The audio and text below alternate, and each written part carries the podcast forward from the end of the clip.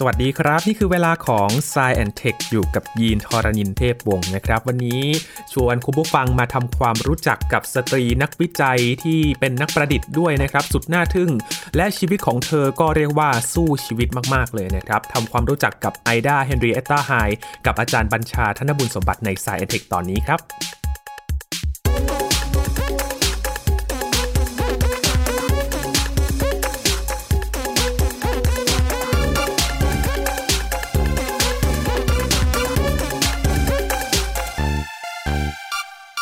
ย้อนกลับไปในอดีตนะครับ เรื่องของความเท่าเทียมเนี่ยเกิดคำถามมากมายเลยนะครับ มีการกีดกันต่างๆ ทั้งเรื่องชนชั้น และก็เรื่องเพศสภาพเอง วันนี้จะมาคุยอีกตัวอย่างหนึ่งนะครับ ถึงในอดีตที่ผู้หญิงคนหนึ่งจะต้องสู้ชีวิต ทั้งจะต้องหาทุนทรัพย์ต่างๆ แล้วก็ศึกษากว่าจะสำเร็จการศึกษา แล้วก็เป็นที่ยอมรับเป็นนักวิจัย แล้วก็เป็นนักประดิษฐ์ที่ ได้รับการยอมรับแล้วก็บันทึกชื่อเนี่ยผ่านอะไรมาบ้างนะครับ วันนี้มาทำความรู้จักกับไอดาเฮนรีเอตตาไฮด์กับอาจารย์บัญชาธนบุญสมบัติกันนะครับ สวัสดีครับอาจารย์ครับ สวัสดีครับยีนครับ สวัสดีครับท่านผู้ฟังครับ จาก เรื่องราวของสตรีหลาย ๆ คนในวงการวิทยาศาสตร์นะคครัรับบยินก็เพิ่งคุ้นชื่อกับเธอคนนี้เหมือนกันครับอาจารย์ครับผมยังบอกไว้นิดนึงนะฮะผมก็ยอมรับเหมือนกันผมเพิ่งเออรู้จักเธอเป็นครั้งแรกเหมือนกันนะฮะจากการค้นคว้าประวัติของสุภาพสตรีที่ที่ว่ามีบทบาทในวงการวิทยาศาสตร์เทคโนโลยีครับนะครับแล้วก็ชื่อของเธอเนี่ยก็โดดเด่นขึ้นมาเป็นชื่อหนึ่งเลยนะครับเดี๋ยวจะเห็นว่าทำไมเธอถึงโดดเด่นนะเพราะว่าบอกล่วงหน้าก่อนเลยว่านอกจากจะเป็นนักวิจัยแล้วนี่นะครับนะยังเป็นนักประดิษฐ์อืม และยังเป็นครูที่เก่งด้วยนะครับครับและยังแถมยังเป็นนักเรียกว่าเรียกร้องสิทธิสตรีอย่างลงมือปฏิบัติด้วยครับเพราะฉะนั้นเธอนี่ครบเครื่องมาก แล้วก็มีอายุที่ยืนนานด้วยนะครับ 88 ปีเนี่ยอืมนะครับเพราะฉะนั้นตลอดช่วงชีวิตของเธอเนี่ยเข้มข้นมากเลยนะครับครับอาจารย์บอกว่าเธอสู้ชีวิตมากๆเลยเหรอครับอาจารย์คืออย่างนี้นี้ฮะเลยครับคุณพ่อเธอเนี่ยนะครับชื่อเมเยอร์ไฮเดนไฮเมอร์นะครับคนเยอรมันครับอพยพมาจากเยอรมัน แม่ก็เยอรมันเหมือนกันนะบาเบต โลเวนทาวเนี่ยครับแต่งงานแล้วก็มามาอยู่ที่อเมริกานะครับแต่ทีนี้นามสกุลไฮเดนไฮเมอร์เนี่ยมันเป็นนามสกุลแบบเยอรมันเนาะฟังแล้วมันยาวไปหน่อยนะก็ต้องหาทางทำให้กลายเป็นเสียงแบบอังกฤษหน่อยครับก็เรียกว่า Hyde H H Y D E Hyde เป็นอเมริกัน แล้วก็มีลูกทั้งหมด 4 คนนะครับ เธอเป็นคนโต มีน้องชายคนหนึ่งน้องสาวอีกสองนี่สิ่งที่เกิดขึ้นคืออย่างนี้พ่อเนี่ยเป็นพ่อค้าซึ่งต้องเดินทางไปที่ต่างๆมากมาย ไม่เคยอยู่บ้านหรอกนะโอเคก็ไม่มีอะไรในช่วงแรก แต่ว่ามีอยู่วันหนึ่งก็เกิดเรื่องที่ไม่ค่อยดีเท่าไหร่คือว่าพ่อไปแล้วไม่กลับมาเลย โอ้เกิดอะไรขึ้นนะก็ทิ้งแม่ให้ดูแลลูกลูกอีก 4 คนอีก 4 คนนะแม่ก็เลยย้ายไปอยู่ชิคาโกครับซึ่งตอนที่เธอเกิดเนี่ยอยู่ที่ดาเวนพอร์ตเป็นดาเวนพอร์ตไอโอวารัฐไอโอวานะฮะซึ่งก็ไม่ได้ไกลจากชิคาโกมาก แล้วก็ตอนที่เริ่มต้นที่ชิคาโกใหม่ๆเนี่ยแม่ต้องรับจ้างทำความสะอาด เป็นพนักงานทำความสะอาดก็คือเริ่มจากเริ่มจากศูนย์นะเนาะนะครับแล้วก็ซ่อมแซมของสิ่งของต่างๆ ให้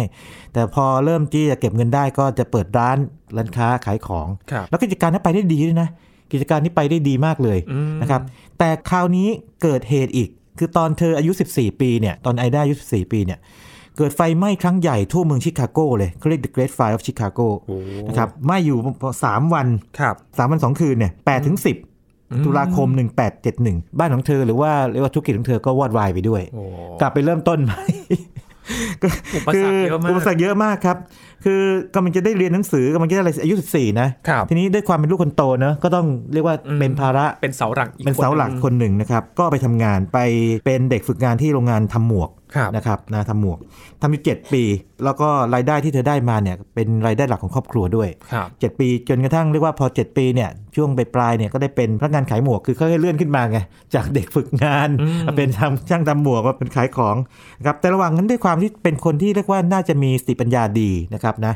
ก็ไปค้นหนังสือเก่าๆที่แบบคนเขาทิ้งอะมาอ่านอืม ไปมาไปมาก็ไปอ่านเจออยู่บางเล่มนะครับ เล่มหนึ่งเนี่ยนะครับเป็นหนังสือทางเกี่ยวกับพวกเอ่อธรรมชาติวิทยาครับกับ View of Nature เขียนโดย Alexander von Humboldt คนนี้เนี่ยเดี๋ยวต้องเล่าให้ฟังนิดนึงพอดีผมยังไม่เคยพูดพอดแคสต์ของคนนี้เอ่อ von Humboldt เนี่ยนะครับต้องเรียกว่าเป็น polymath คือเป็นคนที่รอบรู้มากๆเลย เป็นนักเดินทางนะครับนักธรรมชาติวิทยา นักภูมิศาสตร์ด้วยนะครับนะถ้าเกิดว่าใครที่สนใจเรื่องมหาสมุทรหน่อยจะรู้ว่ามีกระแสน้ำที่ Humboldt อะไรอย่างนี้ด้วยนะคนพบกระแสน้ำเลยนะฮะอ่าเก่งมากเพราะฉะนั้นจะเก่งทางด้านพวกเกี่ยวกับธรรมชาติวิทยาเนี่ยแสดงว่าเขาเก็บข้อมูลจากการเดินทาง ใช่ใช่เขียนหนังสือมานะครับ ซึ่งแปลเป็นภาษาอังกฤษว่า view of nature คือครับแบบการมองธรรมชาติเนี่ยปรากฏว่าไอ้ได้อ่านแล้วแบบอินไงอินรู้สึกว่าโอ้โหชอบชอบวิทยาศาสตร์ชอบชีววิทยาต่างๆ แล้วเก็บไอ้ความความอินนี้ไว้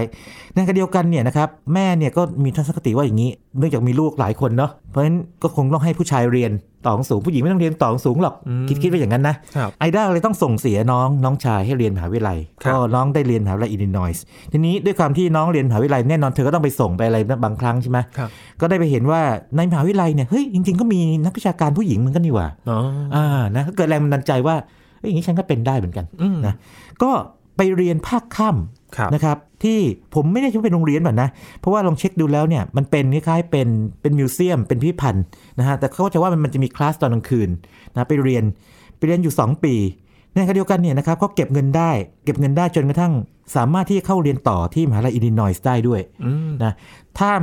ต้องเรียกว่าภายใต้ความเรียกว่าไม่ค่อยถูกใจ แม่ไม่ค่อยถูกใจนัก เพราะว่าแม่ก็ไม่ค่อยอยากให้เรียนต่ออะไรให้ทำงานอืมนะครับ แต่ว่าตัวเองเนี่ยเป็นเป็นคนที่แบบมีความมุ่งมั่นนะก็เกิดเหตุอีก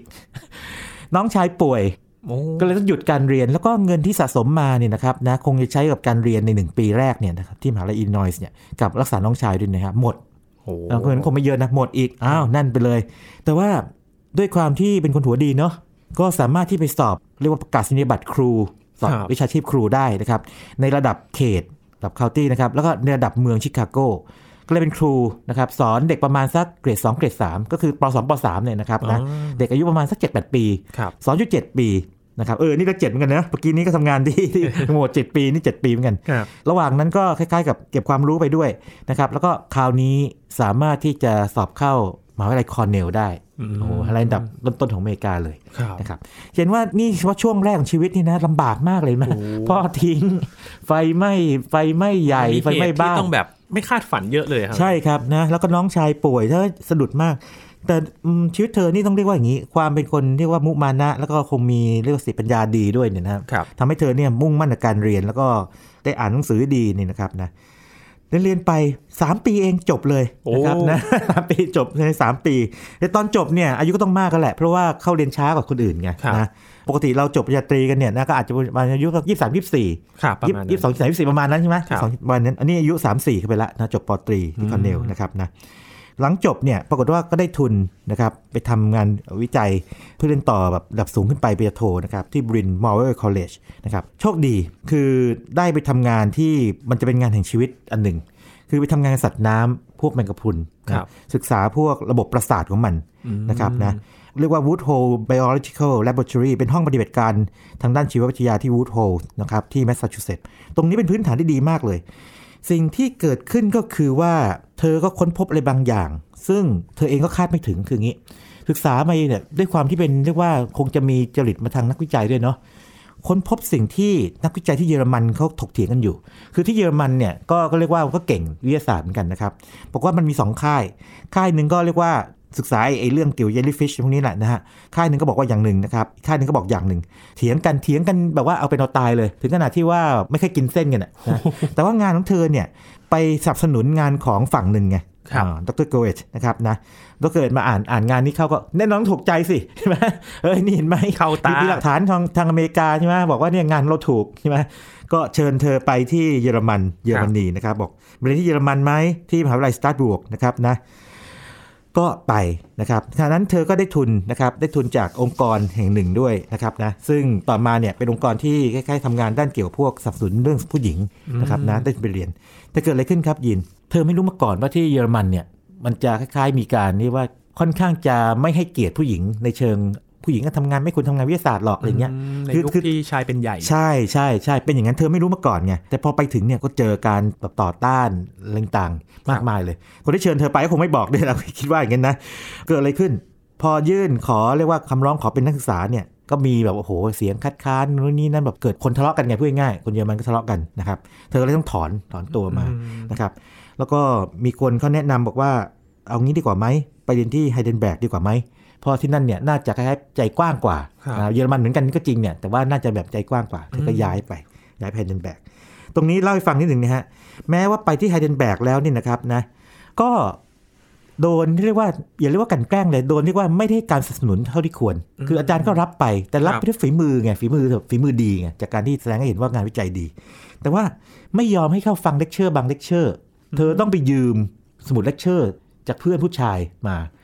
นะครับขนาดนั้นเลยนะฮะแล้วก็ทำงานเยอะกว่าผู้ชายด้วยครับอะไรอย่างนี้เป็นต้นนะ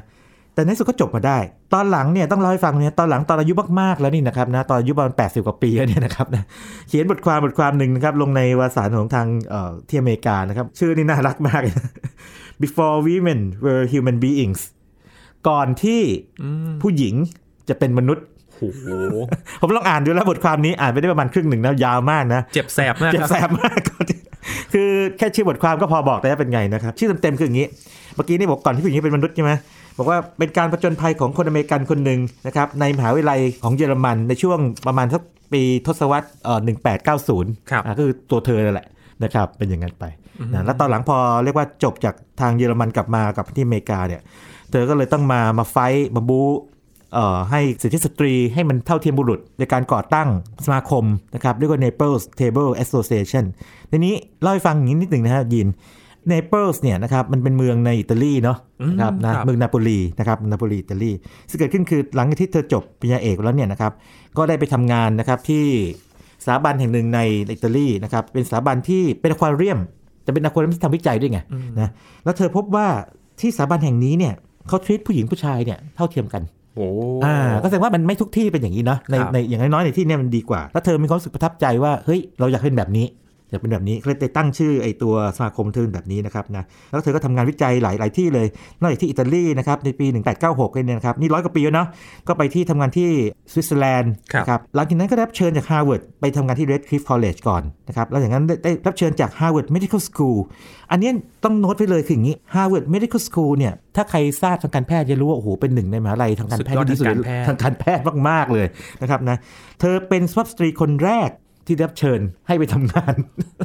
เพราะฉะนั้นไม่ธรรมดานะแต่ละอย่างเนี่ยนะครับแสดงว่าต้องมีงานวิจัยที่ดีมากๆเลยนะครับมีคนแรกของหลายอย่างเลย แต่ว่าทำงานงานที่เธอทำเนี่ยก็จะเป็นงานด้านศิลปวิทยาเกี่ยวกับพวกสัตว์ สิ่งมีชีวิตโดยเฉพาะพวกที่ไม่มีกระดูกสันหลังนะครับแต่เราก็ขยายขอบเขตออกไปหลายอย่างนะครับศึกษาพวกระบบประสาท ระบบการไหลเวียน ระบบหายใจของมันนะครับตอนหลังขยายไปที่สัตว์มีกระดูกสันหลังด้วยนะครับเพราะเธอศึกษาเรื่องนี้มาตั้งแต่แรก ใช่ใช่ใช่แมงกะพรุนเป็นกระพรุนใช่ใช่ก็ครับขยายไปเรื่อยนะครับครับ ต้องเรียกว่าเป็นคนที่มีน่าจะแบบมีพรสวรรค์แล้วก็มีความมุ่งมั่นด้วยนะครับมีความสนทางด้านงานวิจัยแล้วก็มีความมุ่งมั่นด้วยเลยทำให้เรียกว่าได้ดีขนาดนี้นะครับจากต้นทุนที่ต้องเรียกว่าติดลบเนาะ ในช่วงวัยเด็กกว่าจะผ่านมาได้คือ ถึงแม้ว่าเราจะเล่าภายในเวลา 10 นาทีเนี่ยแต่ระยะเวลากว่าเธอจะผ่านจุดนั้นมาได้นี่นะยากลำบากมากเลยนะครับ ใช่ครับ แล้วนี่มีบางเรื่องที่ผมทึ่งมากๆเลยนะครับ ในระหว่างที่กำลังทำงานอยู่นี่นะครับนะตอนอายุ54ปีเนี่ยได้เป็นยาแพทยศาสตร์บัณฑิตด้วยนะครับ จาก Rush Medical College ครับคือเธอรู้ว่าไอการเรียนทางด้านพวกนี้เนี่ยศิลปวิทยาอะไรเนี่ยเป็นวิทยาศาสตร์เนอะแต่จะดีไม่น้อยหากว่ามันสามารถที่จะบำบัดหรือทำอะไรได้ได้ด้วยนะครับแล้วมีดีกรีการแพทย์ด้วยก็ไปเรียนแล้วคิดดูจบหมอตอนอายุ54อะต้องพูดอย่างเงี้ยโอ้โห ไม่ธรรมดาสิไม่แก่เกินเรียนครับ ไม่มีใครแก่เกินเรียนเลยใช่ไหมใช่ไหมครับนะเพราะฉะนั้นเห็นว่าชีวิตเธอนี่เป็นเรียกว่าเป็นครูตอนเป็นครูนี่ก็เป็นครูที่ดีเนี่ยนะครับ ผมลืมเล่าให้ฟังนิดหนึ่งคือตอนเป็นครูที่บอกว่าตอนเกรด2เกรด3เนี่ยนะครับสอนนะเด็กใช่ในสอนเด็กๆแล้วเนี่ยเธอยังเรียกว่าสร้างโครงการขึ้นมาเรียกว่า Science in the School โอ้ คือเป็นโครงการที่ทำให้เด็กที่ชิคาโกเนี่ยนะครับได้เรียนที่มันเพิ่มเติมจากที่อื่นอ่านะครับโดยเฉพาะทางด้านเกี่ยวกับพวกธรรมชาติวิทยาครับอันเนี้ยมันเลยทำให้สงสัยว่าเออเป็นไปได้ไหมอาจจะได้อิทธิพลมาจากหนังสือของ Humboldt ตั้งนะครับแต่แรกอ่าตั้งแต่แรกนะครับแล้วเธอก็ชอบชีววิทยาออกมาด้วย และแถมยังเธอก็มีเทคนิคการสอนที่ดีด้วยนะ เพราะว่าเธอเอ่อแบ่งปันเทคนิคการสอนของเธอ ในตอนที่เป็นครูเนี่ยให้คนอื่นแล้วแบ่งปันกันแล้วก็มีประวัติว่าตอนหลังเนี่ยนะครับตอนช่วงที่อายุมากแล้วเนี่ยก็ไปเป็นครู เรียกว่าเป็นสอนน่ะ สอนบ้างบางครั้งเนี่ยนะครับทีนี้ในสมัยนั้นเนี่ยนะครับประมาณร้อยกว่าปีก่อนเนี่ยการพูดบางเรื่องเนี่ยมันค่อนข้างจะต้องห้ามหนึ่งการพูดเรื่องเพศนะครับโรคติดต่อทางเพศนะครับศิลปวิทยาเนี่ยโอเธอนี่มีศิลปะมากเลย เช่นการสืบพันธุ์มนุษย์นี่นะครับแทนที่เธอจะพูดตรงๆเกี่ยวกับทางชีววิทยานะเธอใช้บทกวีอืมบทกวีที่มันพูดถึงเรียกว่าการสืบพันธุ์ของสิ่งมีชีวิตอะไรต่างๆเนี่ยมาเปรียบเทียบมาเปรียบเปรยนะครับหรือว่าเวลาพูดถึงอวัยวะต่างๆทางศิลปวิทยาของคนเนี่ยเธอก็ใช้เรียกว่าอย่างนี้ภาพวาดของพวกกรีก สังเกตไหมเพราะว่าพวกกรีกเนี่ยส่วนใหญ่จะค่อนข้างจะโป๊เปลือยอ่าแต่เราเราเวลามองเราดูแล้วเนี่ย เราจะไม่รู้สึกมันกระตุ้นอารมณ์ทางเพศเลยถูกไหมอืมเรามองเป็นสึกศิลปะมันเป็นศิลปะเลยจริงไหมเราต่อให้เทพีแบบเปลือยอกอะไรต่างๆเนี่ยหรือโป๊แบบเห็นหมดเลยนี่ครันะบเราไม่รู้สึกว่าโอ้มันเรามองเป็นความงาม คือใช่เห็นเป็นความงามคือไม่มองเป็นอนาจารเธอก็ใช้ศิลปะคือเนี่ยเอาตรงเนี้ยมามาเปรียบเทียบ คือเป็นคนที่มีเทคนิคการสอนที่ต้องเรียกว่าแยบยลมากถ้าฟังดูอย่างนี้นะครับ นอกจากความเป็นนักวิจัยครับแต่เห็นว่าเป็นนักประดิษฐ์ด้วย เป็นนักประดิษฐ์ด้วยความจริงเนี่ย เรื่องนี้ผมค้นตอนที่ค้นเธอเนี่ย ผมค้นจากการเป็นนักประดิษฐ์ก่อนอ๋อแล้วไปเจอเรื่องนี้ แล้วไปเจอว่าเธอเนี่ยโอ้โหเฮ้ยไม่ธรรมดานี่หว่า นอกจากเป็นนักวิจัยที่ดีมากๆนะฮะถึงขนาดครับฮาร์วาร์ดเชิญแล้วที่หลังๆเชิญเป็นต่างเนี่ยยังเป็นครูด้วย นักประดิษฐ์คืออย่างนี้ครับยิน สมัยใหม่เนี่ยเราคงไม่แปลกใจเวลาเขาศึกษาพวกเอออย่างสมองนักประสาทเนี่ยยินก็เห็นใช่ไหมที่เขาเอาพวกอิเล็กโทรดมาแปะแปะบนหัว วัดสัญญาณไฟฟ้าใช่ไหมแปะแปะใช่ไหมหรืออาจจะแบบฝังบางอย่างเข้าไปในสมองใช่ไหมอย่างนิ้วเราลิงก์อะไรต่างๆใช่ไหมครับทำนองนี้นะคือนั่นมันสมัยนี้นะฮะแต่ต้องถอยไปเมื่อร้อยกว่าปีก่อน ประมาณ 150 ปีก่อน ต้องทำยังไงทำยังไง เธอเป็นคนแรกที่ประดิษฐ์อุปกรณ์ที่เรียกว่าไมโครอิเล็กโทรดมันคล้ายๆเข็มเล็กๆเนี่ยที่มันจิ้มเข้าไปในเซลล์นะครับแล้วสามารถกระตุ้นไฟฟ้าหรือสารเคมีเข้าไปได้ เธอเป็นคนแรกที่สร้างสิ่งนี้ขึ้นมา ผู้หญิงนะครับนะครับ เพื่อที่ศึกษาแล้วต่อมาไอ้นี่มันก็มีคนอื่นมาทำต่อมาเรื่อยๆใช่ไหมครับอะแน่นอนว่าเธอได้ไอเดียมาจากคนอื่นอีกทีหนึ่งแต่ว่าถือว่าเธอเป็นคนได้ทำสำเร็จ เพราะฉะนั้นเวลาเราเห็นเออเวลามีการวัดพวกกระแสไฟฟ้า จากเส้นประสาท ในสัตว์ในสิ่งมีชีวิตทั้งหลายเนี่ยนะครับถ้าจะให้นึกถึงว่าคนแรกๆที่ทำคือใครเนี่ยก็ตอบว่าไอดาเฮนเรตาไฮคนนี้เลยนะครับ แต่ว่าอย่างไรก็ตามเนี่ยก็เป็นที่ยอมรับกันว่าอย่างนี้ แม้ว่าจะมีการบันทึกว่าเธอเป็นคนแรกๆก็ตามเนี่ยนะครับหรือคนได้ทำสำเร็จนี้ก็ตามเนี่ยแต่ว่าประวัติศาสตร์นี่ไม่ค่อยให้เครดิตตรงนี้มากเท่าไหร่นะไปให้เครดิตคนที่ได้รางวัลโนเบลที่หลังนะซึ่งอาจจะทำได้ซับซ้อนกว่านะครับนั่นคืออีกมุมหนึ่งของเธอเลยเป็น inventor ด้วยนะครับยินครับไปอีกด้านหนึ่งเลยนะครับครับ แถมยังเป็นนักบริหารด้วยนะในแง่ที่ว่าอย่างนี้ พอเรียกว่ามีชื่อเสียงจากการที่ทำงานวิจัยดีมากๆแล้วนะครับฮาร์วาร์ดก็เชิญอยู่ที่เยอรมันก็เคยทำมาแล้วใช่ไหมครับอ่าหลายสิบปีเนี่ยนะครับนะ University of Kansas นะครับเขาเชิญเธอไปเรียกว่าก่อตั้งภาควิชาศีลวิทยา แล้วเธอได้เป็นหัวหน้าภาคคนแรก และเป็นหัวหน้าภาคผู้หญิงด้วยอ่าไม่ธรรมดาเช่นกันนะแต่ว่าไปถึงที่นั่นปั๊บเนี่ยก็ต้องผลักดันให้มีห้องน้ำผู้หญิงมีอะไรต่างๆนะให้ผู้หญิงสตรีเท่าเทียมกับผู้ชายนะครับนะแล้วอยู่นี่ 22 ปีก็ทำงานวิจัยมากมายเลยนะครับนะครับครับ โอ้ในยุคจนเกษียณจนเกษียณเกษียณนี่ก็อายุ 60 กว่าๆแต่อย่าลืมว่าเธออายุ 80 กว่านะครับนะเพราะฉะนั้นอีก 20 กว่าปีเนี่ยเธอยังทำงานวิจัยต่อนะที่อื่นที่เบิร์กลีย์ต่างหากไม่หยุดไม่หยุดครับไม่หยุดครับอืมครับโอ้หลายด้านจริง ๆ นะครับครับความจริงเนี่ยต้องพูดอย่างนี้นะ เมื่อกี้นี่พูดถึงเรื่องเกี่ยวกับสิ่งมีชีวิตในเวทสัตว์ทะเลใช่ไหมหรือว่าโลประสาทต่างๆไหม ตอนช่วงวันปลายชีวิตเนี่ยไปทำงานเกี่ยวกับเรื่องพวกผลของไอคาเฟอีนนะครับแอลกอฮอล์นะครับหรือว่าพวกสารเสพติดต่างๆ ต่อร่างกายนี่เป็นอย่างไรนะครับแล้วก็ผลของพวกดนตรีนะครับต่อระบบไอสูบฉีดหัวใจของร่างกายของพวกนักดนตรีนะครับพวกเกษตรกรหรือว่านักกีฬาเนี่ยเป็นอย่างไรครับเพราะฉะนั้นหลากหลายมากครับท่านนี้ครับ คือในยุคนั้นนะครับ ถ้าไม่มีเธอเริ่มเนี่ยน่าจะ กว่าจะขับเคลื่อนกันน่าคงจะนานเริ่มลยช้ากว่านี้เป็นหลายอย่างเลย แล้วด้วยความที่เธอเรียกว่ามีความสามารถสูงมากทางด้านสตรีวิทยาเนี่ยนะครับนะจึงเป็นสุภาพสตรีคนแรกที่ได้รับเลือกเข้าไปสู่ American Society for Physiology Philosophists นะครับ ก็คือเป็นสมาคมนักสตรีวิทยาของอเมริกาครับนะครับของอเมริกันสตรีคนแรกเช่นกันในปี 1902นะครับก็อย่าลืมว่าในร้อยกว่าปีก่อนนี่เขายังไม่เคยยอมรับผู้หญิงกันนะต้องคิดบริบทนี้ด้วยนะ การที่ผู้หญิงจะเข้าไปได้เนี่ย โอ้ไม่ธรรมดาเลยความจริงจะเล่าให้ฟังเลยว่าอย่างนี้ระหว่างที่ทำงานที่เยอรมันเนี่ยนะครับนะบางทีทำงานอยู่ในห้องแลบเนี่ยนะครับผู้ชายเปิดประตูเข้ามาตกใจไงตกใจแล้วได้ปิดประตูเลยแบบไม่เคยคิดมาก่อนว่าผู้หญิงจะมาทำงานแลบอะไรแบบนี้นะฮะแล้วก็ตึกข้างๆเนี่ยบางทีก็มาแอบมุงดูเธอตรงแถวๆหน้าต่างอะไรต่างๆอ๋เป็นอต้นเป็นเรื่องประหลาดเป็นเป็นเรื่องไปเป็นของแปลกไงเป็นของแปลกครับมันอาจจะคล้ายๆนี้ก็ได้นะลองจินตนาการว่าสมมติว่าบ้านเรามีอะไรสัก คนต่างชาติสักคนหนึ่งซึ่งแบบแปลกๆมาจากประเทศที่เราไม่เคยไม่เคยทำอะไรไม่เคยมาก่อนมาก่อนไม่เคยมาก่อนเลย หรือว่าไม่เคยรู้จักมาก่อนเนี่ยนะฮะมาอยู่ในแลบเราเราก็คงอยากจะเอ๊ะชำเลืองดูนิดนึงสักนิดนึงนะเออมาทำอะไรแถวนี้เนาะใช่ไหมเป็นใครเนาะทำไมเก่งกาจขนาดไหนจะมาอยู่ในบ้านเราได้อย่างนี้ครับโอ้ก็เป็นแบบนั้นอารนะมครับณ์ประมาณนั้นคือครับเหมือนกับว่าเราไม่เคยเห็นเขาทำในสิ่งนั้นมาก่อน หรือว่าไม่คุ้นเคยแปลกตาไปก็เลยอาจจะมองเป็นอย่างนั้นไป ใช่ครับฮะทีนี้ครับอาจารย์ เกิดการเปลี่ยนแปลงอะไรบ้างหลังจากที่เธอเริ่มเข้ามามีบทบาทในทางด้านการศึกษาด้านต่างอ่าโอเค หลายมิติเลยนะครับ เอามิตินักประดิษฐ์ก่อนเนาะไอ้ไมโครเวกโทรของเธอเนี่ยต่อมาก็เรียกว่าอย่างนี้มีคนเข้ามาต่อยอดไป จนกระทั่งกลายเป็นสิ่งที่ซับซ้อนปัจจุบันวัดพวกสายฟ้าสารเคมีต่างๆนะครับก็ถือว่าเธอเป็นหนึ่งในไพ o อเนียหรือผู้ริเริ่มนะครับนะส่วนงานวิจัยที่ทางด้านพวกประสาทของเธอเนี่ยนะครับถือว่าเธอเนี่ยเป็นคนแรกๆเลยที่ริเริ่มด้านนี้ครับแล้วก็เรื่องของการที่เอ่อ ทำให้สตรีเนี่ยนะครับมีสิทธิเท่ากับบุรุษ เธอก็เป็นคนแรกๆเช่นกัน นะครับความจริงเนี่ยมีหลายคนที่ทำทำแบบนี้แน่นอนว่าผู้หญิงคงคงไม่เคยทนหรอก ผู้ชายบางคนก็อาจจะจะไม่เห็นด้วยก็ได้ที่ที่เป็นแบบนั้นนะฮะแต่ว่าผู้หญิงพอทำแล้วมันอาจจะมีพลังมากกว่านะเพราะนั่นเดียวกันเนี่ยเอ่อพวกเดียวกัน เรียกว่าหลายมิติมากนะครับท่านนี้นะครับนะอันนี้ยังไม่นับเรื่องครูนะครับซึ่งซึ่งผมเองยังค้นไม่เจอว่าเออเนาะเธอมีอะไรที่แบบว่าทำให้มันขยายผลมากกว่านี้เปล่าเข้าใจว่าเธอจะจะไม่ให้เวลาตรงนั้นมากเท่ากับด้านอื่นนะครับนะแต่ว่าถ้าดูประวัติแล้วเนี่ยเป็นคนที่มีทักษะความเป็นครูเนี่ยจิตวิญญาณความเป็นครูที่สูงมากทีเดียวครับครับร้อยกว่าปีก่อนที่ สังคมเนี่ยอาจจะไม่ได้มีความหลากหลายเท่าในปัจจุบัน การต่อสู้การจะยืนหยัดผ่านมาถึงจุดนี้ได้นี่ยากลำบากมาก ๆ เลยรวมทั้งชีวิตในฐานะที่เป็นครอบครัวที่อพยพมาจากฝั่งยุโรปใช่ไหมครับอาจารย์ใช่ครับแล้วมาอใช่ยู่ครับที่อเมริกาการลงหลักปักฐานนี่ก็ไม่ใช่เรื่องง่าย ๆ แล้วพอมาเจอครอบครัวที่มีปัญหา ที่คาดไม่ถึงอีก เธอก็ต้องสู้ชีวิตมาจนถึหลายอย่างเลยนะครับหลายอย่างเลยแล้วก็จะเห็นว่าเอ่อบทเรียนอย่างหนึ่งที่ได้ชีวิตของไอด้าคือว่าไม่มีใครแก่เกินเรียนเนาะปอตรีเนี่ยจบตอนอายุ 34ครับปอเอกตอนอายุ 39 นะครับ แล้วก็จบแพทย์ตอนอายุ 54 แต่ว่าไม่ใช่ว่าระหว่างนั้นไม่ทำอะไรระหว่างนั้นนี่ก็ทำการวิจัยมาอย่างเข้มข้นมาก แล้วอย่างหนึ่งคือที่ชัดๆ ก็คือว่าเธอเนี่ยได้ครูดีด้วยคือว่าไปทำงานวิจัยกับพวกนักวิจัยชั้นนำในช่วงนั้นนะครับนะ แล้วก็ถึงแม้ว่าบรรยากาศ ที่อย่างที่เยอรมนีเนี่ยจะไม่ค่อยเอื้อเท่าไหร่แต่เธอก็สามารถที่จะเก็บเกี่ยวความรู้และประสบการณ์มาได้ อย่างที่ University of Kansas เนี่ยนะครับที่เชิญเธอไปเนี่ยเพราะว่าทั้งงานวิจัยแล้วก็รู้จักเครื่องไม้เครื่องมือต่างๆเทคนิคต่างๆแล้วก็มีเครือข่ายผู้คนที่รู้จักด้วยเลยเชิญเธอไปสร้างหุดสร้างภาควิชา ไม่ธรรมดานะครับที่ใครสักคนจะสามารถสร้างภาควิชาอะไรขึ้นมาแล้วมันอยู่ได้ยาวนาน แล้วก็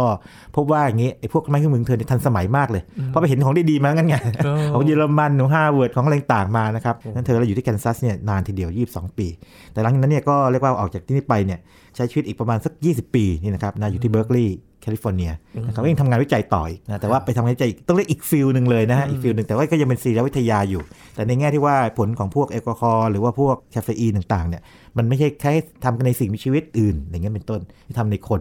นะครับครับชวนอาจารย์วิเคราะห์หน่อยครับในชีวิตช่วงแรก ๆ ที่